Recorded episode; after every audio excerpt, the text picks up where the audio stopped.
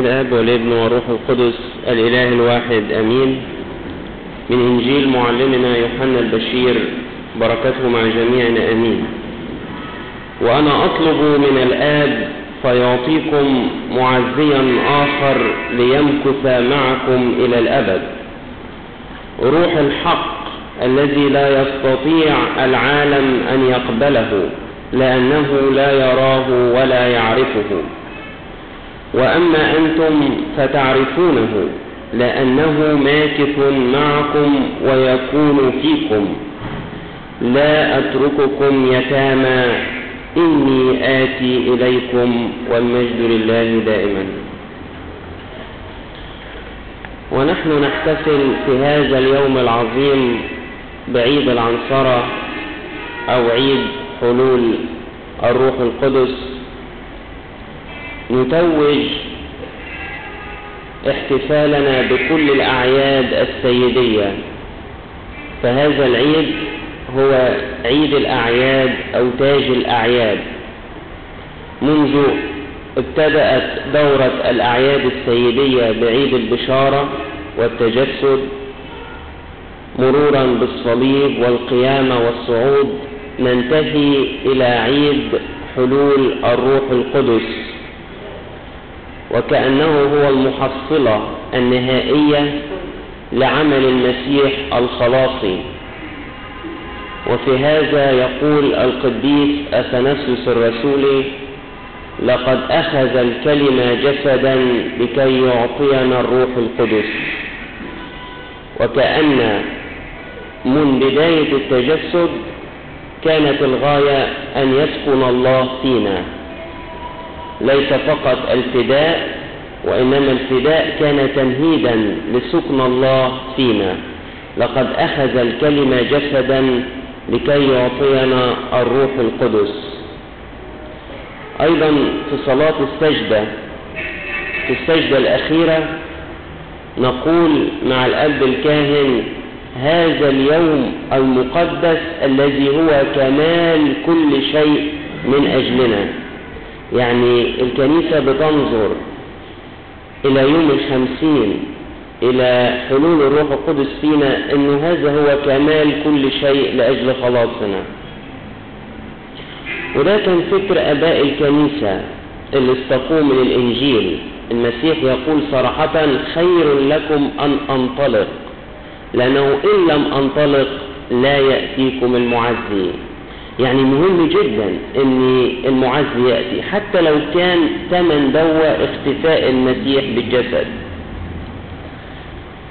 والقديس أنبا أنطونيوس يوصي أولاده الرهبان قائلا الروح الناري الذي قبلته أنا اقبلوه أنتم أيضا. قديس أنبا تدرس تلميذ أنبا بخوميوس يقول لا يوجد شيء أعظم من اقتناء الروح القدس. وفي القرن 19 جاء القديس سرافيم ساروفسكي قديس روسيا العظيم ليقول إن غاية الحياة المسيحية هي اقتناء الروح القدس. يعني هدف الحياة المسيحية هي اقتناء الروح القدس. والإنسان المسيحي الذي يعتمد مؤمنا بالمسيح وبعمل المسيح الكامل حالا يمسح بمسحة الروح القدس ويصبح الروح القدس ساكنا فيه ويصبح هو شريكا للروح القدس. بحسب تعبير معلمنا بولس الرسول يقول الذين استنيروا مرة وذاقوا الموهبة السمائية وصاروا شركاء الروح القدس. استنيروا يعني اعتمدوا مؤمنين بالمسيح. ذاقوا الموهبة السمائية. صاروا شركاء للروح القدس. يعني أنتم وأنا في هذه الليلة المباركة المقصودين بهذه الكلمة. نحن شركاء الروح القدس. ومعلمنا بولس الرسول يرسل البركة الرسولية إلى كنيسة كورنثوس ويقول نعمة ربنا يسوع المسيح ومحبة الله وشركة الروح القدس تكون مع جميعكم. ودي البركة اللي بيباركنا بيها الأب الكاهن في كل قداس نعمة ربنا يسوع المسيح ومحبة الله وشركة الروح القدس. أي أن الروح القدس يجعل منا شركاء له وهو يهبنا أن نشترك معه. في هذه الليلة المباركة سنتكلم في هذا الموضوع. شركة الروح القدس والمؤمنون شركاء الروح القدس. إيه المقصود إن إحنا نكون شركاء الروح القدس؟ يعني إيه؟ يعني إيه البشر الإنسان الضعيف يكون شريك لروح القدس؟ وإزاي الروح القدس يهب الإنسان البسيط دوا شركة. أول معنى من معاني هذه الشركة شركة الروح القدس أن الروح القدس يجعلنا في شركة مع الآب والابن. كلنا نعرف إن الله واحد ولكنه مثلث الاقانيم الآب والابن وروح القدس. بمجرد أن يسكن فينا روح الله نصبح في شركة مع الآب والابن. وده اللي كان يقصده القديس يوحنا في رسالته الأولى لما قال أما شركتنا نحن فهي مع الآب ومع ابنه يسوع المسيح. يعني إحنا لينا شركة مع الآب والابن. طب جبتها منين دي يا قديس يوحنا؟ منين اصبحت ليك شركة مع الآب والابن؟ بهذا نعرف أنه يثبت فينا أنه قد أعطانا من روحه. يعني إحنا امتلكنا هذه الشركة من خلال الروح القدس اللي سكن فينا المسحة. جعلتنا ندخل إلى عالم الله إنجاز التعبير. أصبح الإنسان غير متغرب عن الله الآب والابن أصبحنا رعية مع القديسين وأهل بيت الله. يعني الإنسان أدخل إلى حياة الله أو حياة الله انفتحت على الإنسان أصبح الإنسان في شركة غريبة مع الآب والابن وروح القدس. ومعنى أن روح القدس يسكن فينا إن الله فينا. القديس البابا أثناسيوس يقول حينما نعطى الروح القدس فهذا يعني أن الله فينا. الله فينا. الكلام ممكن يكون صعب على ودانك إنك تسمعه لكنه حقيقة. إنه لا يمكن يكون الروح القدس منفصل عن الآب والابن. فطالما إن الروح القدس يسكن فينا معنى هذا الكلام إن الآب والابن فينا. ويمكن ده اللي كان يقصده المسيح لما قال الذي يحفظ كلامي يحبه أبي وإليه نأتي وعنده نصنع منزلا. يعني إيه؟ يعني نقيم نقيم عند هذا الإنسان. ده معنى الشركة مع الآب والابن والقدس. أصبح التدبير الخلاصي ما توقفش عند عمانوئيل الله معنا. لكن امتد إلى الله فينا. يعني لو نظرنا للعهد القديم نرى الله فوقنا. الله الآب. نظرنا إلى التجسد نرى الله معنا. نظرنا إلى حلول الروح القدس نجد الله فينا. عشان كده يعني أباء القديسين كانوا واثقين أن الله في داخلهم لدرجة أن واحد منهم من الآباء المعتبرين جدا في الكنيسة اسمه القديس أغناطيوس الأنطاكي.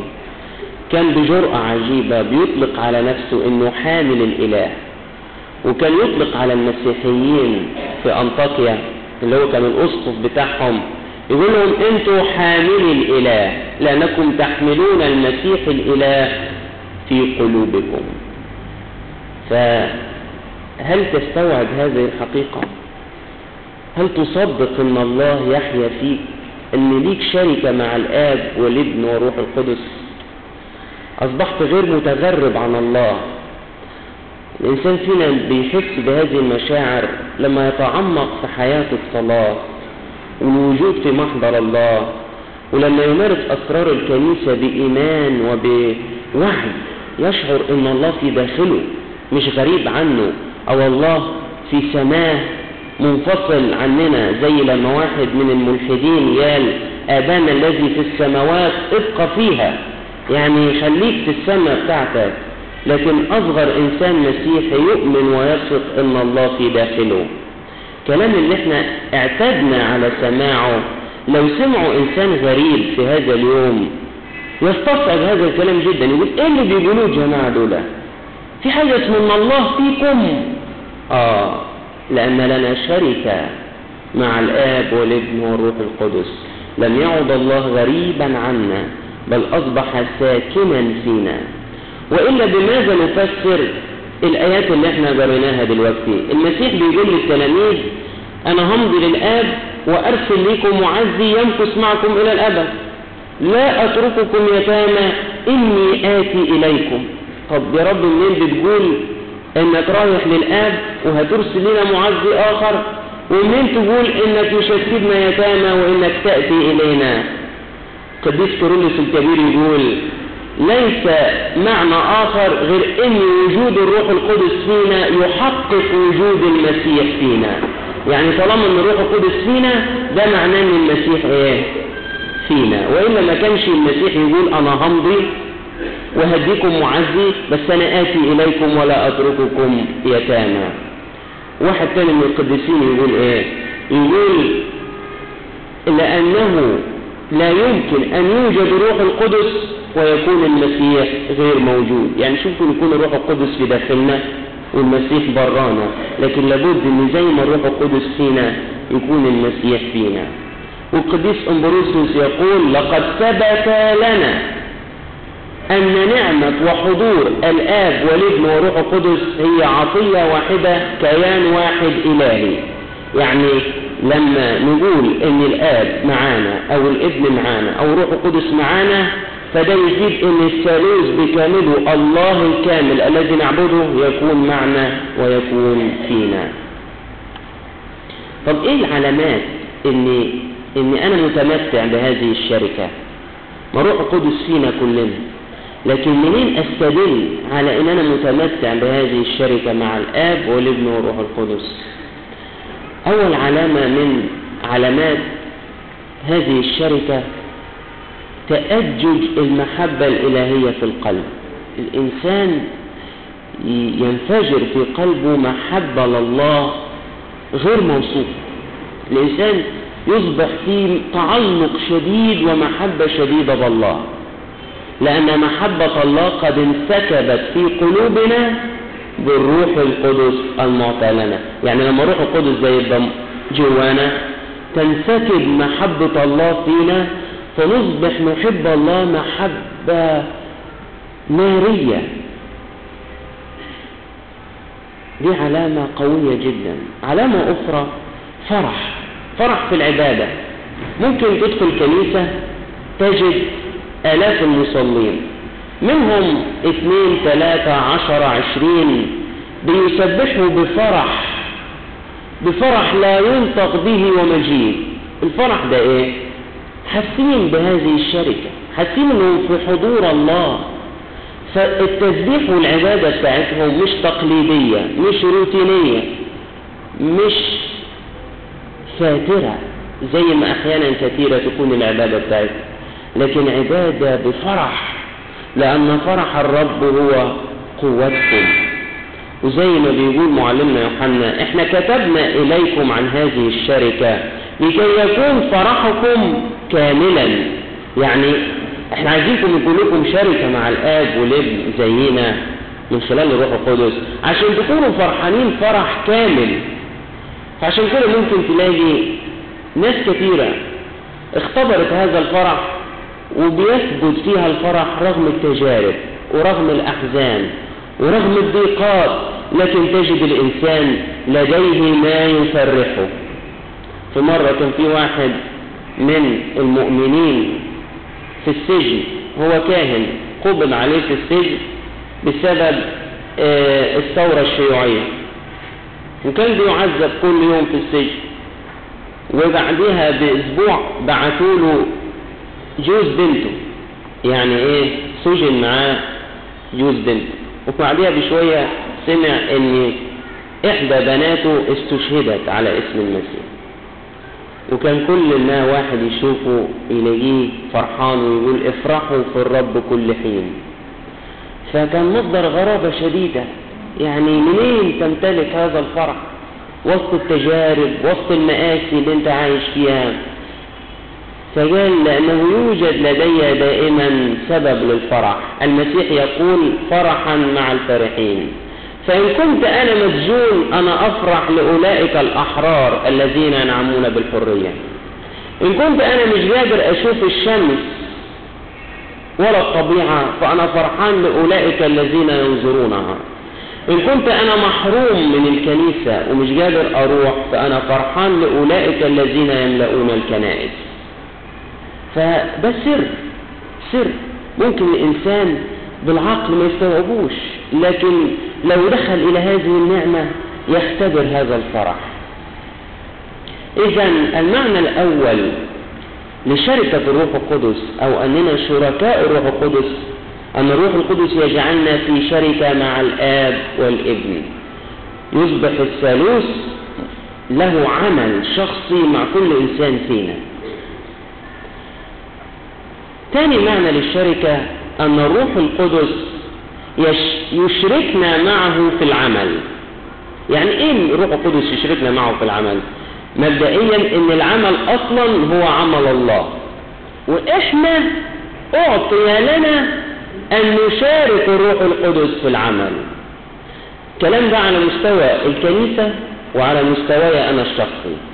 يعني على مستوى الكنيسة الروح القدس هو القائد الفعلي للكنيسة وهو العامل فيها وفي رتب الكهنوت وهو الذي يكرس الإكليروس يعني هو اللي بيقوم بالعمل ويشرك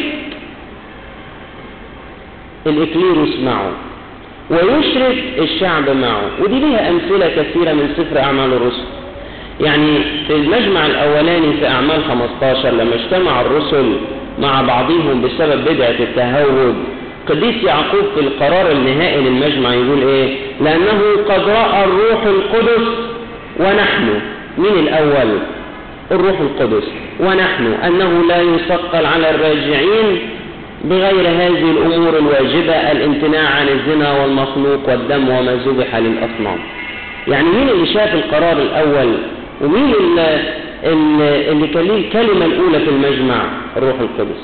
لما كان المؤمنون مجتمعين في أنطاكيا الروح القدس يقول لهم افرزوا لي برنابا وشاول للعمل الذي دعوتهما إليه. يعني روح القدس هو اللي بيفرز الخدام. وفي الرحلة التبشيرية الثانية كان بولس وسيلة مع بعض يقول لك فمنعهم الروح أن يتكلموا بالكلمة في آسيا. ولم يدعهم يتكلمون بالكلمة في بيثينية ولكن أرشدهم أنهم يعبروا إلى مقدونيا ويخدموا في مقدونيا. إيه ده؟ الروح القدس واضح للدرجة دي؟ ده أنا مش مش فاهم يعني الروح القدس. وفي ناس تانية الروح القدس يكلمها ويقول لها اخدم في المكان الفلاني وروح المكان الفلاني وكلم الناس الفلانية. لسه النهاردة سمعت قصة واحد من الآباء الكهنة. كان بيكلم واحد بيقول له إيه؟ أنا زي ما المسيح يقول لي أعمل. إن قال لي صلي القداس دوا أصلي. إن قال لي روح افتقد المريض دوا أفتقده. إن قال لي خد اعتراف فلان أروح آخد اعتراف. منين بتشعر بهذا الكلام؟ الروح القدس يتكلم في العمق. نحن شركاء الروح القدس. إحنا بيتهيأ لنا إن إحنا العاملين رقم واحد. لا. إحنا رقم اثنين بعد الروح القدس. رأى الروح القدس ونحن. إحنا رقم اثنين. نحن عاملان مع الله زي ما كان بولس بيقول. إيه؟ إيه بولس؟ ومين أبولس؟ وكل الأسماء اللي أنتم متعلقين بيها دي. ناس بتعمل مع الله. يعني الله هو العامل الأساسي ونحن نعمل مع الله. لذلك دعينا شركاء الروح القدس. لكن العمل أصلا هو عمل الروح القدس. برضه في حياتنا الشخصية اوعى تفتكر ان انت ايمانك بالمسيح ولا التوبة بتاعتك ولا تقديس حواسك. كل ده بتعمله انت لوحديك. لا ده انت يا دوبك شريك للروح القدس. يعني الروح القدس له المبادرة. وإحنا بنشيل معاه لأن لابد يكون لنا إرادة. وده واضح جدا إن يجرى الرسالة الأولى للقديس أنطونيوس لأولاد الرهبان. واضح فيها هذا التعليم بشدة. يقول إيه؟ يقول لتلاميذ الرهبان إن الذين دخلوا بكل قلوبهم إلى الدعوة واقتنوا في أنفسهم بغضة لكل شهوات الجسد أرى أنه قبل كل شيء يدعوهم الروح القدس. يعني قبل أي حاجة الروح القدس يدعوهم. ويحلي لهم أعمال التوبة ويجعل الجهاد خفيفا عليهم ويعلمهم أن يتوبوا بالنفس والجسد ويسلمهم أعمال بها يغصبون أنفسهم حتى يتطهر النفس والجسد كلاهما. يعني رقم واحد الروح القدس يدعو. من غير ما الروح القدس يدعو لا نستطيع أن نتوب. وتاني حاجة إيه؟ الروح القدس يحل ليهم أعمال التوبة والجهاد يخلي الجهاد خفيف عليهم لكن هيجاهدوا. مش هي مش هيتوانوا عليهم دور بس الروح القدس يسهل ليهم هذا الدور. بعد كده بيقول إن الروح القدس هو اللي بيقدس حواس الإنسان.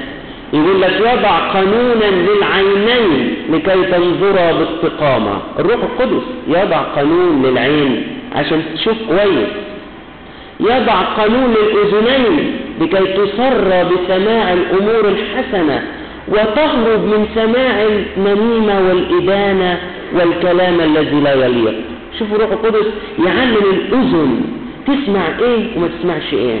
يضع قانون لليد لتبتعد عن فعل الشر يضع قانون للبطن لتبعد عن شهوة الأكل والنهم يضع قانون للأرجل لتمضي في طريق مستقيمة يضع قانون للسان ليعلمه أن يتكلم بطهارة. الكلام ده مش كلامي ده كلام القديس أنطونيوس كلام عن خبرة. انه كان بيشوف إن المبادرة من الروح القدس. ويا هناك لو سمعت لصوت الروح القدس. ومشيت وراه في اللي بيشاور لك عليه. وألزمت نفسك بالتغصب وبالتعب إنك تتمم الأعمال اللي بيشاور عليها.